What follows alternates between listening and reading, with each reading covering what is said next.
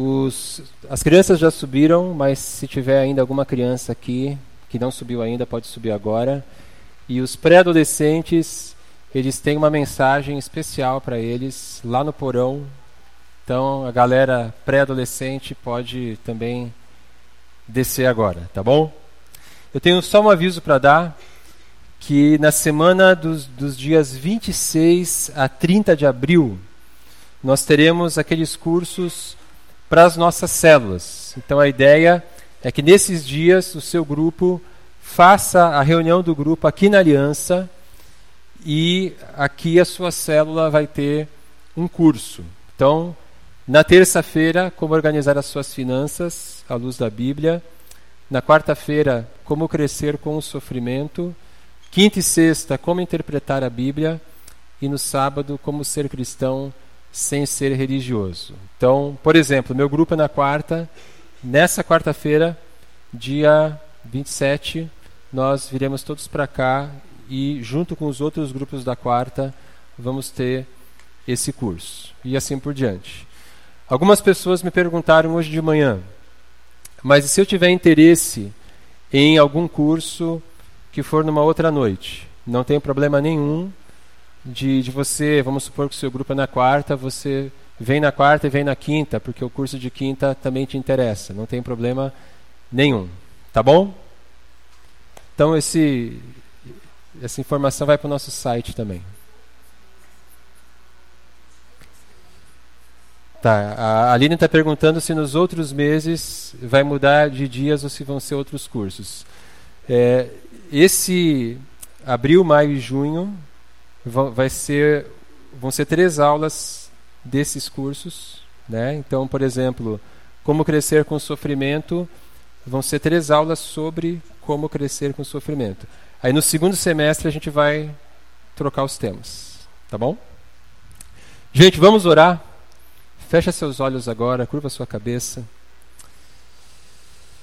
Hoje está bem quente e às vezes a gente fica meio com dificuldade de se concentrar, né? Fora tudo aquilo que está acontecendo nesse momento no nosso país. Mas vamos orar, entregar tudo nas mãos de Deus e pedir que Ele nos abençoe.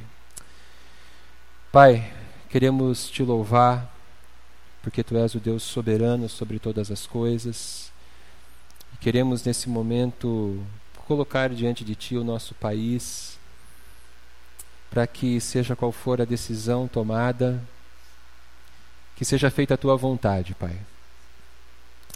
E também queremos agora pedir que o Senhor nos dê um coração tranquilo, um coração aberto, e uma mente atenta, Pai. Apesar desse calor que está fazendo, nos ajuda a termos o nosso foco voltado para a tua palavra e para aquilo que o Senhor quer nos ensinar. É o que nós te pedimos, em nome de Jesus. Amém. Vou pedir para você a gentileza, se você puder, por favor, desligar o seu celular ou colocar ele no, no modo de vibração. E eu vou fazer a mesma coisa aqui com o meu. Muito bem.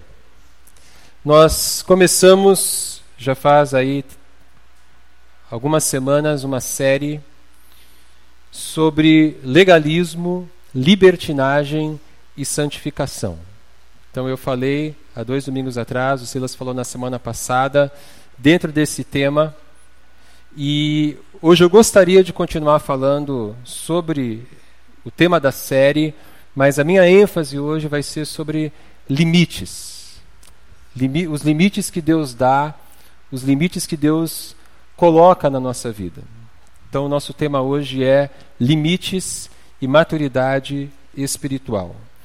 E eu queria perguntar quantos de vocês vieram dirigindo para cá hoje à noite? Quantos vieram dirigindo?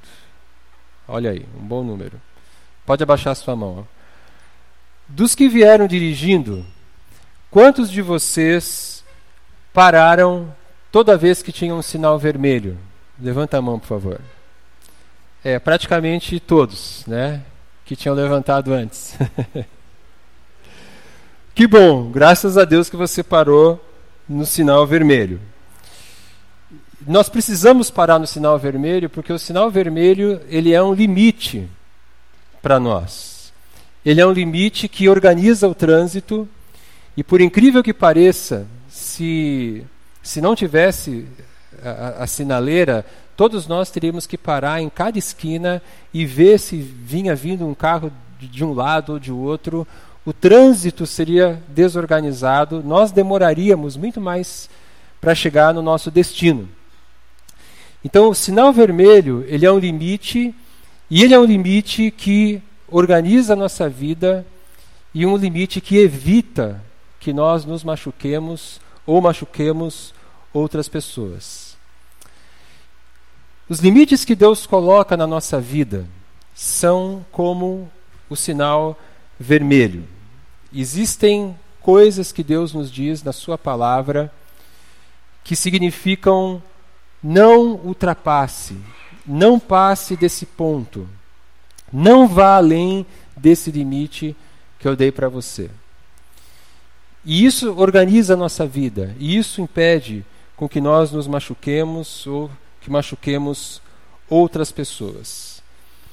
Então, o nosso Deus é um Deus que coloca limites na nossa vida. E é muito interessante que logo depois que Deus criou o homem e a mulher, a primeira coisa que ele fez foi colocar um limite. Olha o que diz lá em Gênesis 2, 15 e 17. O Senhor Deus colocou o homem no jardim do Éden para cuidar dele e cultivá-lo. E o Senhor Deus ordenou ao homem: coma livremente de qualquer árvore do jardim, mas não coma da árvore do conhecimento do bem e do mal, porque no dia em que dela comer, certamente você morrerá.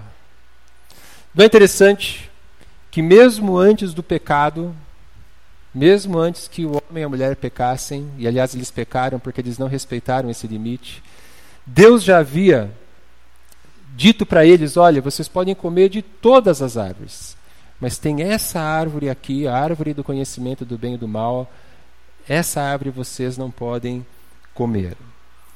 E a primeira coisa que o homem e a mulher fizeram foi o quê? Ultrapassar o limite.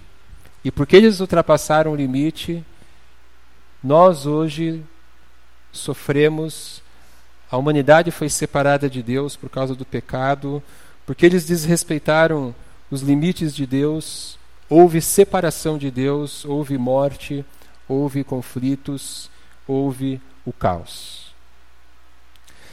Então, respeitar os limites que Deus colocou em nossas vidas é uma característica do cristão maduro. Se você quer ser um cristão maduro em Cristo, você precisa respeitar os limites que Deus coloca. Eu preciso respeitar os limites que Deus coloca. E eu quero dar um exemplo. Na minha primeira mensagem, eu falei sobre a questão de beber ou não beber, usei o, o vinho. E hoje eu quero usar um outro exemplo. O exemplo é o seguinte: o exemplo de limite dado por Deus. O sexo deve ser desfrutado somente no contexto do casamento. O que isso significa? Nem antes do casamento, entre pessoas não casadas, e nem depois do casamento, se for com alguém que não seja seu marido ou sua esposa. Se você ler toda a Bíblia, você vai ver claramente que esse é um limite estabelecido por Deus. Agora, por quê? Existe um autor que eu respeito muito, um pastor chamado Timothy Keller, e ele escreveu um livro chamado O Significado do Casamento. E nesse livro, ele tem um capítulo só que ele fala sobre sexo. E ele fala então sobre sexo entre pessoas que não são casadas. E olha o que, que o Timothy Keller diz: que o sexo foi criado por Deus para criar uma ligação profunda com outra pessoa. Então, manter relações com alguém com quem você não é casado fará com que você sinta que tenha um vínculo semelhante ao de casado com aquela pessoa. Por exemplo, você sentirá que a outra pessoa tem obrigações para com você. Tudo isso gera ciúmes, possessividade e insegurança. Se o relacionamento, diz o Timothy Keller, se o relacionamento não dá certo, isso torna o fim do relacionamento muito mais difícil e faz com que muitos permaneçam presos a relacionamentos prejudiciais devido ao sentimento de terem formado um vínculo.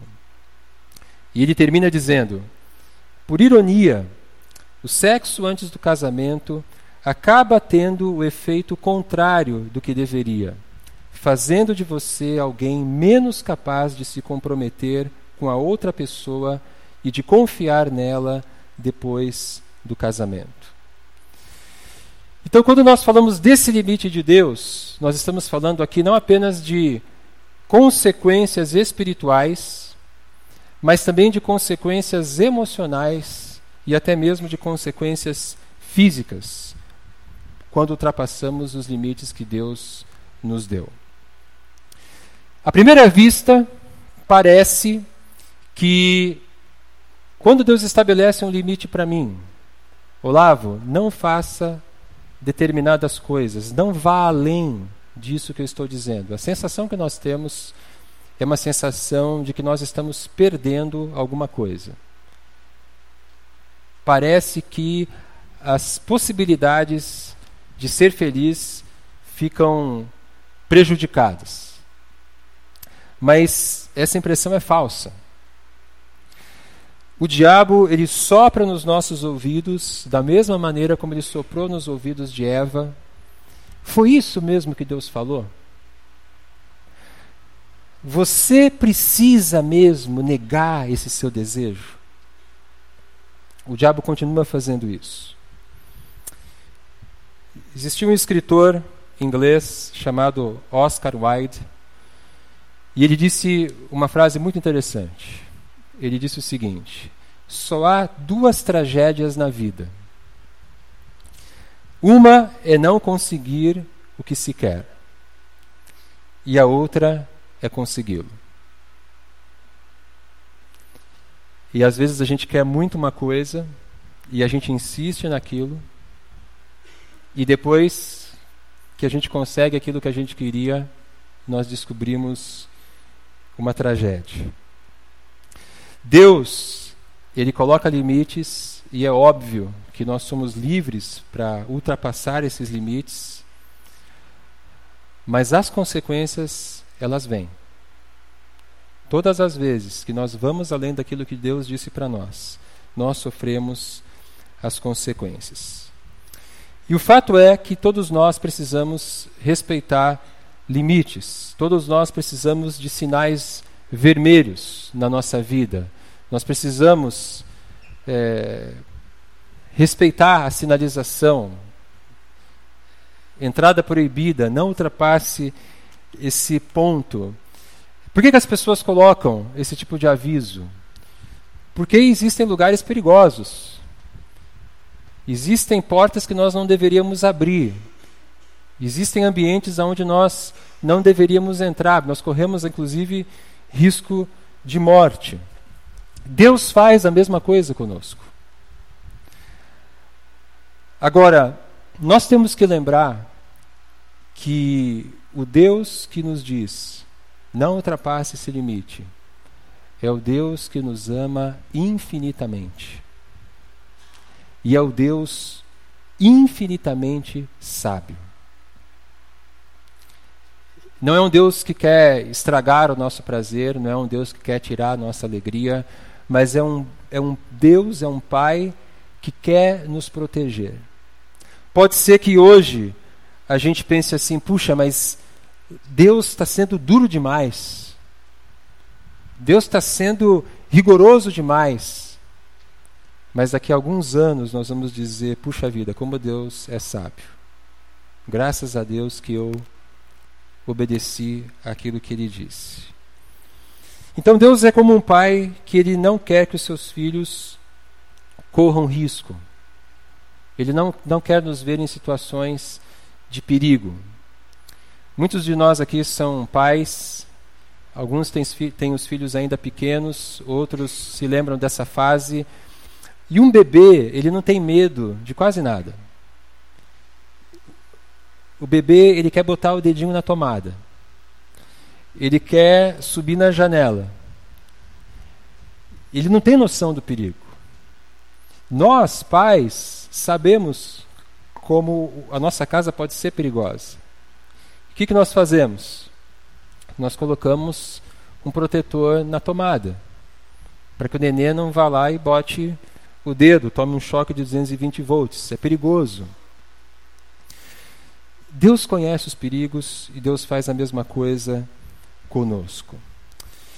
Sendo assim, por que é importante que nós, que eu e você, respeitemos os limites dados por Deus? Duas razões. Por que, que nós devemos respeitar os limites dados por Deus? Primeiro, porque respeitar limites me protege de mim mesmo. Semana passada o Silas deu esse exemplo aqui. Eu não vou ler o texto, porque nós lemos aqui na semana passada, lemos na célula também. Davi e Batseba. Quando o rei Davi comete adultério com Batseba, e Davi chegou nesse ponto porque ele ultrapassou limites importantes. Ele ultrapassou os limites do seu casamento. Ele era um homem casado. Ele ultrapassou os limites do casamento de Batseba, ela era uma mulher casada. Davi ultrapassou os limites da ética. Ele era o rei, e porque ele achava que ele era o rei, ele podia olhar uma mulher bonita e pedir que os súditos dele, que os empregados dele trouxessem aquela mulher para ele se deitar com ela. E ele ultrapassou os limites da justiça. Vocês lembram da história ele traz o marido de Batseba da batalha, Urias, que era um soldado, tenta fazer com que Urias vá para casa, tenha relações com a sua esposa. Urias se recusa a, a entrar em casa quando seus colegas, amigos, soldados estão na batalha. Por fim, para resumir a história, Davi manda que o comandante do exército coloque Urias na frente de batalha e aí Urias morre e Davi toma Batseba por sua esposa. Davi ultrapassou os limites do casamento, ultrapassou os limites da ética, ultrapassou os limites da justiça. Eu imagino que Davi não acordou, não acordou aquele dia pensando: hoje eu vou adulterar e daqui a mais ou menos uma semana eu terei mandado matar o marido daquela mulher. Eu não acho que Davi acordou pensando esse tipo de coisa. Mas aconteceu. Aconteceu porque ele não respeitou os limites. Quando eu respeito os limites que Deus colocou na minha vida, eu estou protegendo a mim mesmo. Estou me protegendo da minha própria insensatez, da minha soberba, estou me protegendo da minha estupidez, estou me, me protegendo da minha rebeldia, estou me protegendo de tudo o que de destrutivo e de perverso existe no meu próprio coração. Existe uma expressão na Bíblia que muitas pessoas não entendem, e eu quero falar sobre ela agora, que é o temor do Senhor. Muitas pessoas entendem essa expressão errado, achando que o temor do Senhor é você ter medo de Deus, como se Deus fosse um Deus iracundo, um Deus perverso, um Deus que está disposto a lançar um raio sobre a sua cabeça na sua menor falha. O temor do Senhor não significa ter medo de Deus. Qual é o sentido dessa expressão? Temer a Deus é levar a sério o que Deus diz. Se Deus está dizendo algo, eu vou prestar atenção.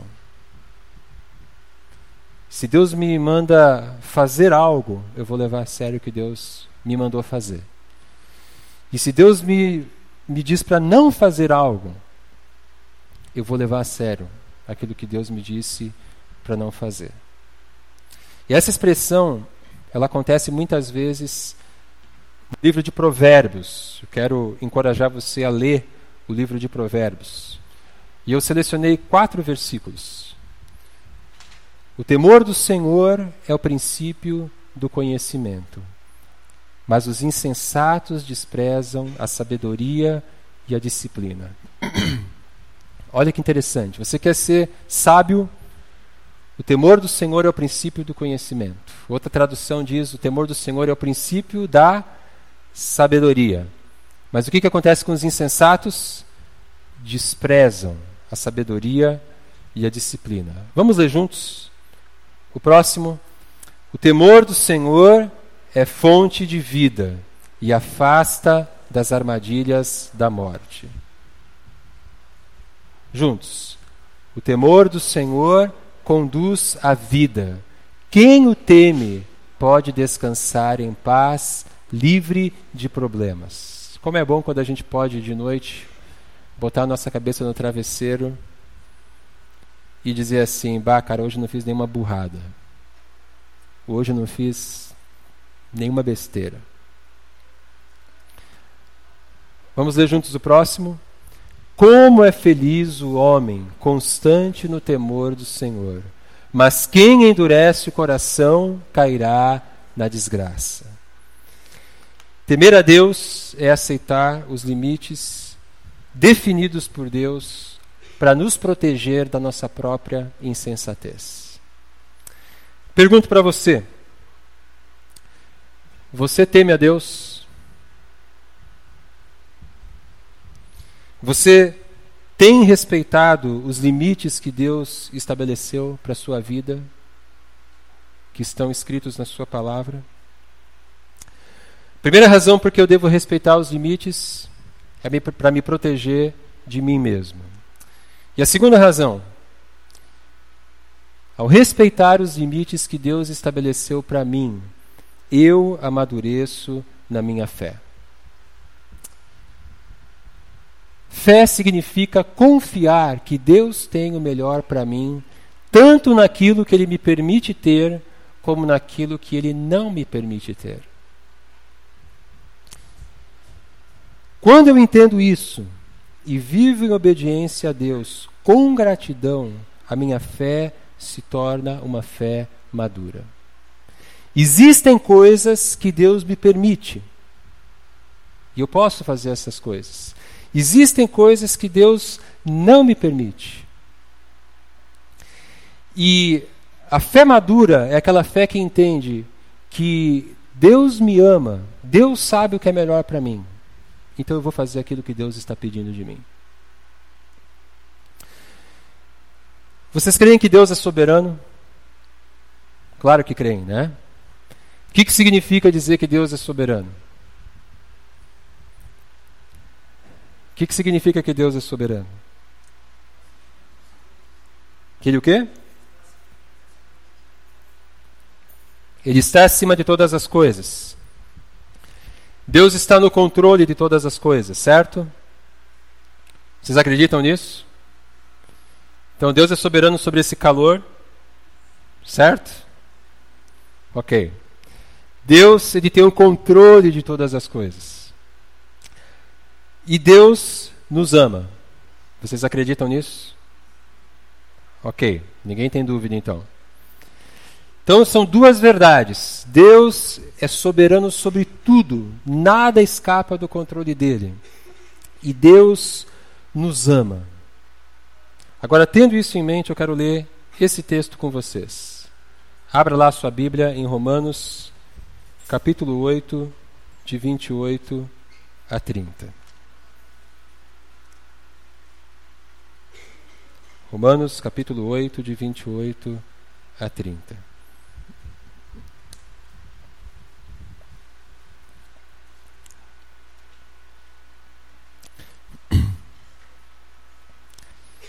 Sabemos que Deus age em todas as coisas para o bem daqueles que o amam, dos que foram chamados de acordo com o seu propósito. Pois aqueles que de antemão conheceu, também os predestinou para serem conformes à imagem de seu filho, a fim de que ele seja o primogênito entre muitos irmãos. E os que predestinou, também chamou. Aos que chamou, também justificou. Aos que justificou, também glorificou. O versículo 28 fala sobre a soberania de Deus. Deus age em todas as coisas para o quê? Para o bem daqueles que o amam. Deus é soberano. Deus está controlando todas as circunstâncias da nossa vida, tudo o que nos acontece, as coisas boas e as coisas ruins. Deus está no controle de tudo. Ele está agindo em todas as coisas. Muitas vezes nós não entendemos o que, que Deus está fazendo.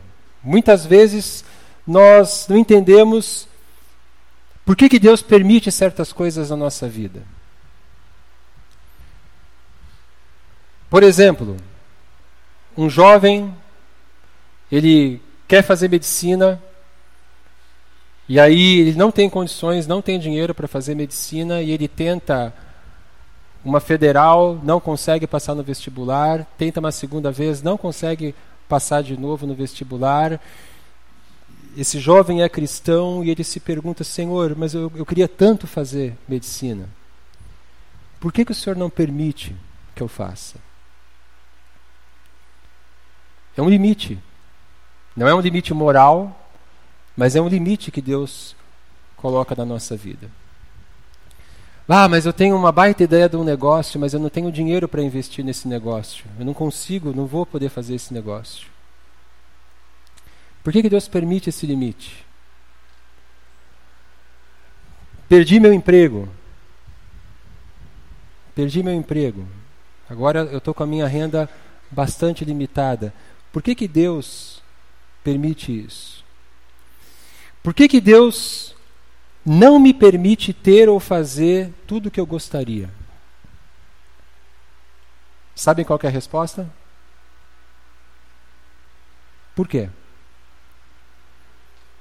Resposta: Não sei. Não sei. Não sei por que, que Deus não me permite ter tudo o que eu gostaria. Não sei por que, que Deus não me permite fazer tudo o que eu gostaria de fazer, mas uma coisa eu sei: Deus tem um propósito. E o versículo 29 fala sobre esse propósito. Pois aqueles que de antemão conheceu, também os predestinou para serem conformes à imagem de seu filho. Qual é o propósito de Deus? Deus está formando Jesus em nós. Muitas vezes nós nos deparamos com esses limites da nossa vida. Deus está agindo em todas as coisas para formar Jesus em nós. Agora, olha o versículo 30. Lá no final do versículo 30, aos que justificou também o que? Glorificou, certo? Lá no final, aos que justificou também glorificou. Paulo fala com tanta certeza da nossa glória futura que ele fala como se fosse no passado. É uma certeza tão grande que é como se ela já tivesse acontecido. O que nós perdermos nessa vida, as oportunidades que nós perdermos, as perdas que nós tivermos, não será nada comparado com a glória futura. Um dia tudo aquilo que, que para nós foi uma grande perda nessa vida, quando nós chegarmos na glória, na presença de Deus, no novos céus e nova terra, nós consideraremos essas coisas nada.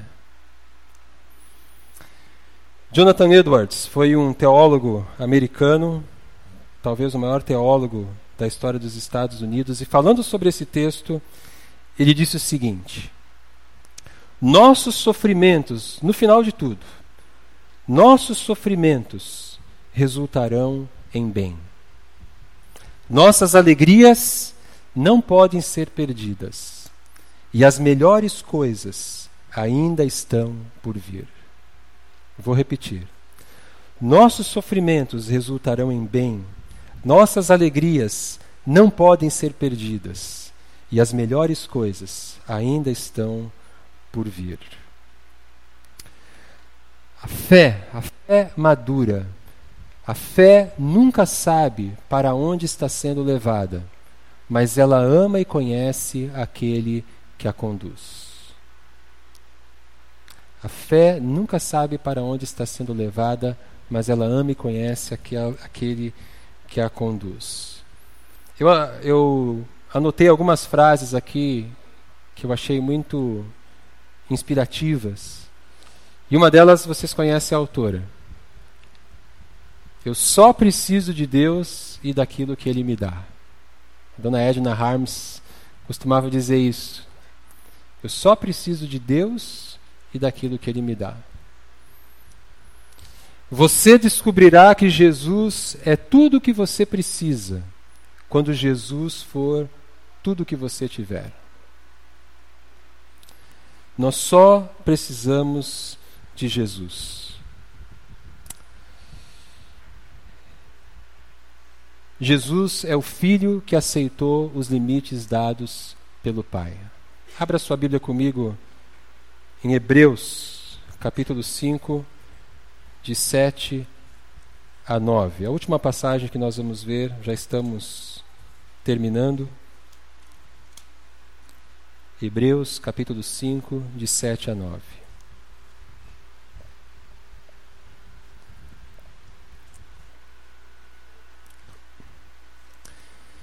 Diz assim: Durante os seus dias de vida na terra, Jesus ofereceu orações e súplicas em alta voz e com lágrimas àquele que o podia salvar da morte, sendo ouvido por causa da sua reverente submissão. Embora sendo filho, ele aprendeu a obedecer por meio daquilo que sofreu. E uma vez aperfeiçoado, tornou-se a fonte da salvação eterna para todos os que lhe obedecem.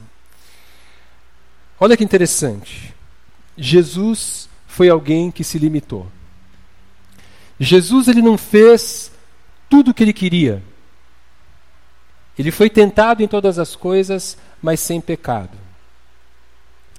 Filipenses capítulo 2 diz que Jesus se esvaziou da sua glória e assumiu a forma do quê? De servo.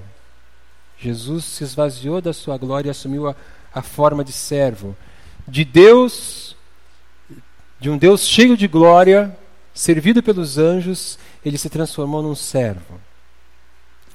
Quando o diabo chegou para Jesus e disse: Olha, você está com fome, por que, que você não transforma essas pedras em pães?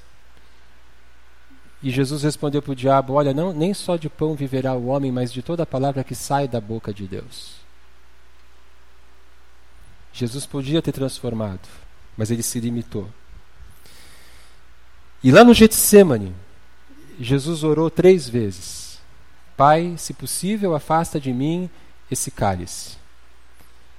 Se possível, afasta de mim o cálice da cruz, o cálice do sofrimento que eu vou enfrentar. E Hebreus capítulo 5, esse texto que nós lemos, eu creio que está falando exatamente dessa ocasião.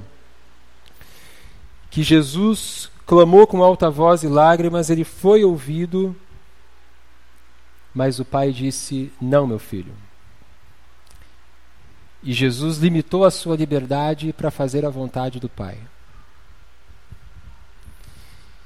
E qual foi o resultado disso? Porque Jesus liber, eh, limitou a sua liberdade? Porque Jesus aceitou o limite estabelecido pelo Pai. Olha o que diz o versículo 9. E uma vez aperfeiçoado, tornou-se o quê?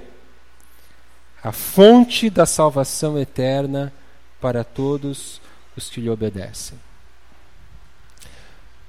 Porque Jesus se submeteu aos limites do Pai. Eu e você hoje podemos ter os nossos pecados perdoados, eu e você hoje somos salvos. Jesus se tornou a fonte da salvação eterna.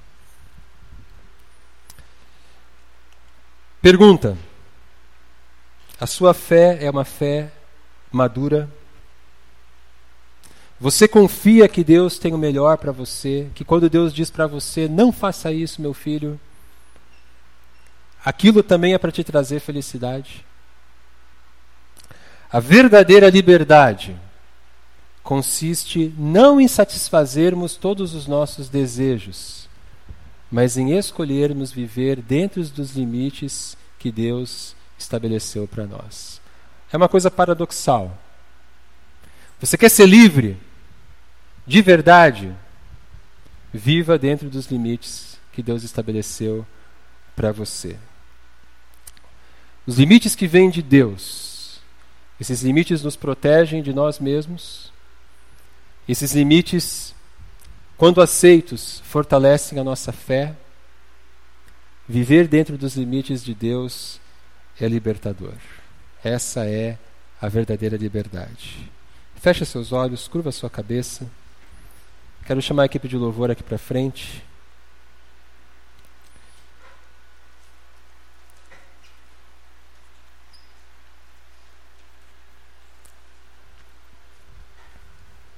Vamos orar.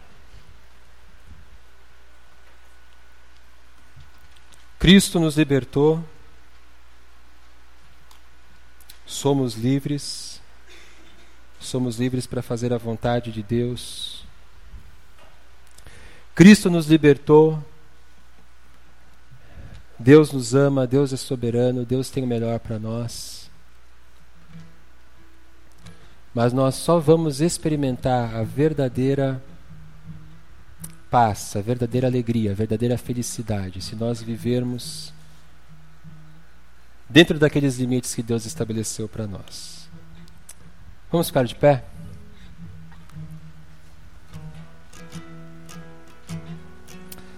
Pai, obrigado pela tua palavra. Obrigado, Senhor, porque tu és como aquele pai amoroso, cuidadoso, que se preocupa com seus filhos. E o Senhor deseja nos proteger, Pai, nos proteger de nós mesmos, nos proteger dos perigos. E para isso o Senhor tem colocado limites para as nossas vidas. Ajuda-nos a entender, Deus, que fazendo a tua vontade, te obedecendo, dizendo não para o pecado, nós seremos pessoas plenas, nós seremos pessoas realizadas. Nos ajuda também, Senhor, a confiar que quando o Senhor diz não para nós, que quando acontecem circunstâncias na nossa vida que nós não entendemos, coisas que o Senhor não permite, que nada disso escapou do teu controle. Tu continuas soberano, tu continuas um Deus amoroso. Então, fortalece também a nossa fé, Senhor. Nós te pedimos tudo isso, te agradecemos, em nome de Jesus. Amém. Vamos terminar cantando esse último cântico.